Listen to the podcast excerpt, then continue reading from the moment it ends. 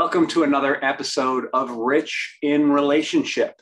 And today we are talking about kinds of toxic spouses. Yesterday, we talked about how you might feel around them, what the way is that you interact that might be bringing you down, the energy, the emotion. And if you're still not sure about it, today we're going to talk about ten, that's five, ten types of toxic spouses. So the first is going to be the controller. The next is going to be the Debbie Downer. Next is going to be the liar. After that, the perfectionist, then the manipulator, then the crazy competitor, then the abuser, the insecure one, and of course, the binge drinker, and not necessarily in that order. And just to be clear, even though we're talking about distinct types, it might be that you're married to a toxic spouse and they're dominant in one of these ten areas, but they've got some of the other qualities too. These are really just frames to put around behavior so that you can see if the person you're married to matches up to the frame. Is that, is that making sense so far? And I'd love to hear any comments that you have. Please feel free to interact along the way. Um, like I'd like this to be as participatory as possible. All right. So the ten types, we've talked about what they are. Let's start with numero uno, the controller. So if your man or woman is constantly trying to control every move, run is the general advice for this situation, because none of us really need to be told what to do and when to do it, right? And when we're with this person, it seems like we can never get anything right. Like the truth is, if you were with the right person, would they try and push you on a leash? Like, would they try and train you like a dog? If you're with someone like this, the chances are that they have something to say about what you wear. They have something to say about how you act, how you talk, when you laugh, what you have to say. And because they're constantly being critical, because they're always pecking at you, they will most likely hinder your growth. You know, a friend of mine didn't take a great job because her boyfriend thought there were too many male employees at the company.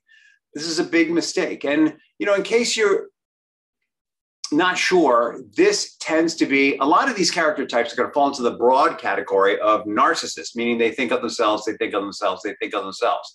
They just think of themselves and not you in different ways. They only think of you in terms of how you reflect on them. So the controller is really concerned about how you're making them look. Or they might be, in the case of my friend, concerned about maybe one of those male employees was going to offer her something better. But it's still going to be all about them. All right, let's talk about number two, which is the Debbie Downer. Now, we all know this person. Some people might characterize them as energy vampires, is another title for them. They're always looking at the negative side of things. But I mean, how can you have a positive relationship with someone who's always negative? And let's be fair, all right? If you if they've had like a major loss in their life, like they've lost a parent maybe or a sibling, they're going to be entitled to be a Debbie Downer for a while. But if it goes on and on and on and on and starts creeping into other areas of life, that's a problem. These people are going to suck you dry, the people who are down all the time, the people who always have a negative spin. I'm not talking about people who are grieving. I'm talking about people who are just generally negative about life.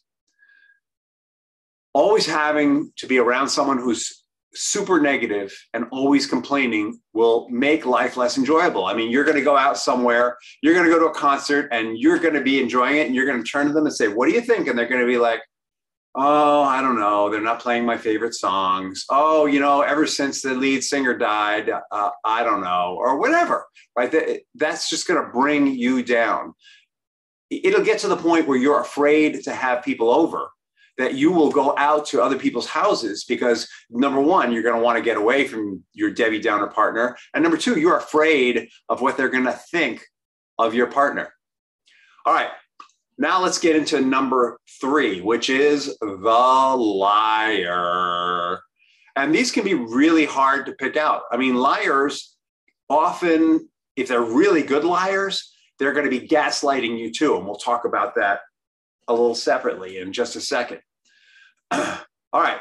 So the liar is always going to lie to you. They're going to lie about anything that they think that you might get upset about, or anything that you think might diminish them in some way. So you, the liar is protecting themselves. And a, a really good liar actually believes their own stuff. A really good liar has a, an, almost an alternate reality constructed uh, to back up their lies so that they can be really emphatic at it. I mean, good liars really believe their own stuff. And you can't trust these people. You can't trust them because they're never going to tell you the truth. Duh. You can't trust them because they're dishonest. You can't trust them because they're always covering their own ass and not yours and not your children. Like, do you want to have to be checking up on them all the time? I have a client recently who is living with the liar. For years, he's been living with the liar. And he suspected that she was stepping out on the, their marriage. And every time he brought it up, she would deny it emphatically. She had incredible evidence uh, as to why she was faithful and how crazy he was. And this goes into the gaslighting part. You know, even though it seemed obvious to him that she was interested in someone else and that something else was going on with another person, even though all that seemed obvious to him, he would, she would convince him that he was crazy by laying out how she was a good mother, how she was always home, how she only went out to see her relatives and good friends. And yet, you know, she was also drinking intensely, which we know is an inhibitor dropper. He was, he allowed himself to be bought in by her gaslighting. And then one day, their daughter grabbed a hold of her phone uh, and the phone was unlocked. And he's looking over his daughter's shoulder and notices a text pop up from someone else. He takes the phone from her and starts looking at the texts and realizes that all this time she has actually been seeing someone else and that she was completely lying to him. And it, it rocked his world. It rocked his world. And the journey he went through from that point on was so painful for him. He had such a hard time. He loved this woman. He had a hard time letting go of the love, or at least he loved who he, he thought she was. He had a hard time accepting the circumstances of it. But because he had the well-being of his daughter and his family on the front burner, he followed through. He chose not to believe her stories anymore. He got educated about gaslighting. He's been working with me for a while now. And he's really clear about if she ever really wanted to reconcile, what the conditions are that he would reconcile under. And they're pretty strict, pretty fierce. Uh, and he's very convinced that because she continues to be a liar and a manipulator, by the way, um, it's just not going to work. So if you have someone like this, it can be really hard to fish out. And my advice to you would be trust your instincts. If your instincts are telling you that they're out with other people and that they're lying to you and that it, it's not completely true, you're, you're probably right. All right, let's move on. That was a long time with the liar. The next one is the perfectionist. The bottom line is the perfectionist is a lot like the perpetual controller. Um, the controller is very critical and controlling of you. The perfectionist is also very critical and controlling, but this is more on you're never going to be good enough. It's not so much about who you spend time with, but that the, they're not, they're less worried about whether there's men at work, but just always whoever you spend time with, they're not going to be good enough. What you wear, not going to be good enough. No matter how well you cook, it's not going to be good enough. No matter how good you are in bed, it's not going to be good enough. This person can't do things well for themselves, or they feel that they can't. They're very insecure. And what they do is they bolster themselves by making you feel less than. All right, that, that, and the reason why they're the perfectionists is they have a standard that's this high. And the reason why they feel terrible is they can't meet their own standard. But rather than pick on themselves, they project it onto you. So if you're living with someone who's critical all the time, you probably should give this some thought, maybe go into therapy together, maybe confront, uh, confront them about it, maybe take some time separate from them and see how you feel about it. All right. The next one is the manipulator. The manipulator is someone who is always thinking of their own benefit. Uh, they may not be critical. They may not be perfectionistic. They may not be a liar, but they're always going to frame things in a way so that the choice that you make is to their benefit. They might be okay with you winning every now and then, but only if they're winning too. Their primary focus is themselves. And the truth is that they are afraid to ask for what they want directly, right? The problem here is that they think, feel, emote that if they're direct, the answer is going to be no. And so they're always trying to find ways to get what they want without asking directly. Let me tell you about a manipulator I was in a relationship with who taught me how to stand for what I believe in and how to put my children and my life first for a second. I was in a relationship with a manipulator who actually had another problem. They were very depressed, but they weren't willing to confront it. And they, because they were very depressed, they had all kinds of screwy habits. They were buying things all the time. There would be bags on the floor with new things in it that were never opened. Sometimes the piles on the floor would pile up on their side of the room. Uh, and they were always convincing me that they were going to get to it. They were always, uh, and they were spending our money, not just her money. And the, the manipulation was that every time I would confront her about it, she would say, I'm working on it. I'm taking care of this. You don't have to worry about it. I'm only using my money. It's okay. And, you know, my, I'd love to say that the, it's all the manipulator's fault, but the truth is, like any victim of a, an abusive relationship or a toxic relationship, I bought into that stuff until I was ready to say, no, this is not true, until I was willing to look at the expenses, until I was willing to no longer tolerate the manipulation. And so they will play games with you endlessly. And unless you're willing to confront yourself first and them second, you will remain stuck in that relationship eternally. Well, it'll feel like eternally. I wasn't in there eternally, but I was in there much longer than maybe I had to be. The truth is, I spent years trying to make that relationship work. And that's just not necessary. When you're in a relationship with someone who's toxic, get that they will, if they haven't changed with you confronting them or being direct with them for a year, they're not going to change for several years. And I will tell you that this person who I was in a relationship still behaves exactly the same today. All right, type number six, the cheater. Now, the cheater is vastly misunderstood. We think of the cheater, they're just awful, right? They don't respect us. They don't waste a second uh, to think about what we need for ourselves. They compromise on their own values, et cetera, et cetera. Well, there's more to the cheater than that. Studies show that people who commit infidelity, who cheat, usually are feeling maybe a little depressed or stuck. And when they cheat, it's not actually about the person there. It's not about their partner. When they cheat, it's trying to get a, to jolt their lives out of this sort of malaise, this feeling of, oh my God, nothing's ever going to change. What am I going to do? And they don't do it super consciously. They don't sit there and say, you know what? Bob sucks. I really need to get someone new in my life. Really what happens is they sort of slip into it in little bits and pieces, and they meet someone and there's a little excitement, and that excitement is like, oh, this is different. And they're, they're unconsciously drawn by the excitement. And as that builds, you know, they, they're sucked into having this relationship that seems really different than their marriage or their primary relationship. But in fact, the only reason why it's different is there's the excitement of stepping out. There's the excitement of breaking the rules. There's the excitement of something new and fresh. And were they to leave their partner and marry that person, they would slip back into that malaise. That's the point of view. Now, does that mean we should excuse the cheater? No.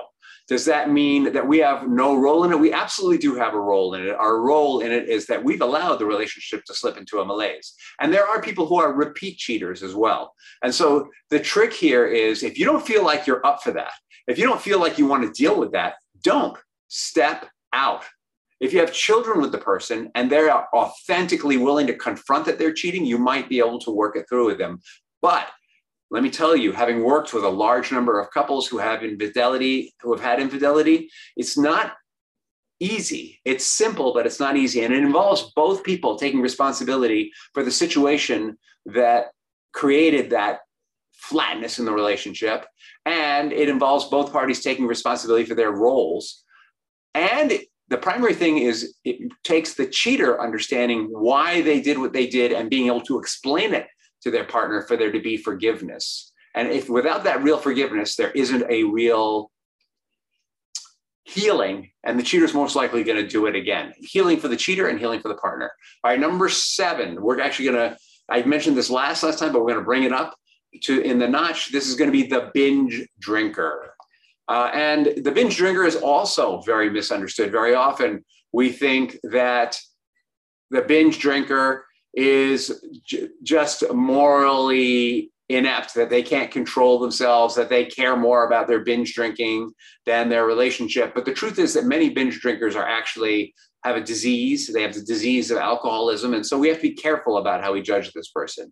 And very much like the cheater, we have responsibility with the binge drinker. There's something that where we've been enabling them or permitting it. Uh, maybe we feel like we can manage them or control them through this unconsciously. But if you have a binge drinker in your life and it's not working for you, step out, but get help either way. And getting help might be going to uh, Codependence Anonymous or Al-Anon or someplace like that, where they'll teach you about what kind of people get involved with binge drinkers. The binge drink- drinker, by the way, will tell, will have some of the qualities of the liar and the manipulator. They will tell you, it'll be different this time. I'll never do it again. Please, baby, please, baby, baby, baby, please, baby. And they really believe it. They really believe when they say it, they mean it. And when they pick up again, it's not because they didn't mean it. It's because they have a, a little voice inside them that's telling them this time it'll be different. And then it isn't. And then they feel horrible, guilty, and shameful. And they have no way to deal with that guilt and shame. And that guilt and shame is part of the cycle, this destructive cycle of binge drinking. All right, I don't want to take too much time with this. Eight, the crazy competitor. So you're supposed to be a team, right? You're supposed to be partners, except that one of you is always kicking the other one's butt in everything. They're always one-upping your accomplishment. You come back from work and say, I got a raise. And they say, so what? I make more than you. Or my last raise was more than yours. Or something like that.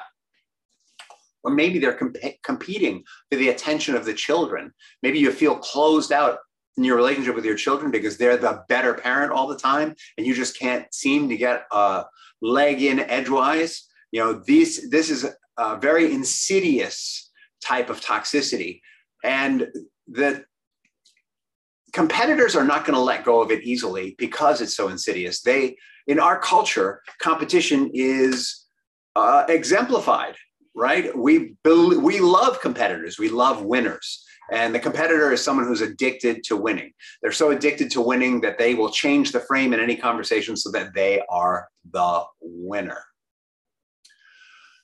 Number nine, the abuser. What kind of abuse are we talking here? There's all kinds of abuse. First, there's physical abuse. That's obvious. And in the last chapter where we're talking about how if someone puts their hands on you, the best thing you can do is reach out for help from the authorities. Do not try and solve this yourself. Do not try and solve it with your therapist. Do not try and solve it with your best friend. Do not try and solve it with your mother. When your partner puts their hands on you, they are breaking the law. And there are numbers that you can call for help with this. These are not-for-profits that are dedicated to helping people with this. And it's really important that you feel like you can talk to someone. If you're afraid to call the police, it's important that you talk to someone. So I'm going to say this again. You can reach out to the National Domestic Violence Hotline. They're on twenty-four seven. That's eight hundred, seven nine nine, seven two three three, the National Domestic Hotline. So if you're afraid to call the police, call them and have a conversation with them. And th- these are people who have been where you've been. They will walk you through it. Now, there are other kinds of abuse, though, besides putting hands on people. People can be big and physically threatening without ever putting their hands on you. And we call this emotional violence. When somebody feels threatening to you, they're, they're in your face and they're yelling and they're very intense. This is emotional abuse. Now, they just think they're expressing their anger. They may not know they're emotionally abusive. And they may be educatable on this, but many abusers are hooked on the victim-abuser relationship. And so as long as you're showing up feeling like a victim in that relationship, they're going to have a hard time shifting.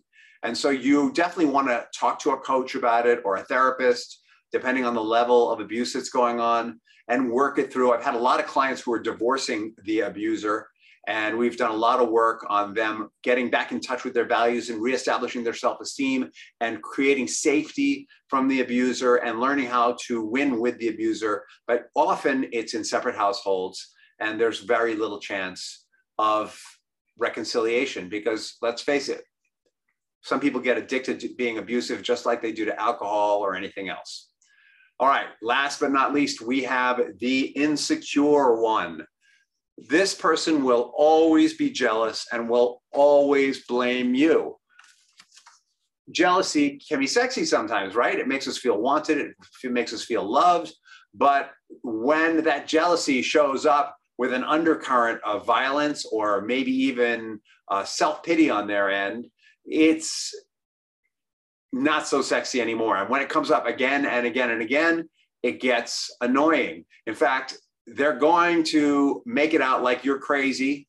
They're going to make it out like there's going to be gaslighting in this case. If they're really insecure, they're going to be gaslighting. They're going to make it look like you're planning to leave them. Uh, they're going to make it, they're going to accuse you of wanting to get back together with your ex or your ex's best friend or whatever. They're like, these people are out there. They're really fearful. They're not grounded in reality. And so again, Uh, unless you really love them, you probably want to get out. All right, so that's ten, count them, ten different kinds of toxic spouses. And I'm going to say it again, that uh, a person might have one, or they may have all or some of these. But there are different ways. That really what I'm giving you are ten lenses of behavior to watch out for. And in reality, we're all going to show, demonstrate some aspect of this. I mean, who hasn't gotten really angry and yelled at someone? Who hasn't felt really insecure? Who hasn't drank too much? Who hasn't been very competitive or, or thought about cheating or cheated emotionally? Forget about cheating physically, or manipulated, or being, who hasn't been perfectionist? Who hasn't told a lie? Who hasn't been a little depressed? And who hasn't tried to be controlling? We all have. But the question is, is this going on twenty-four seven? Or if not twenty-four seven, is it going on more of the time, a bigger percentage of the time than the positives? Because if you're feeling, like we said in the first chapter, if you're feeling like um, it's just sad and painful and lonely and awful when you're with them all the time, then the chances are something's wrong. As always, uh, I invite you to comment below. I invite you to reach out to me, rich at rich in relationship dot com. If you are in a relationship and you're fighting with these someone like this and you just want to talk about it, you can book an appointment with me at bit.ly forward slash end the fight, all lowercase, all one word, end the fight. It's a bit.ly link, bit.ly forward slash end the fight. And we'll pick this up on Monday, and we're, we're going to talk about how to stop taking the poison if you're in a toxic relationship with someone. Thank you so much.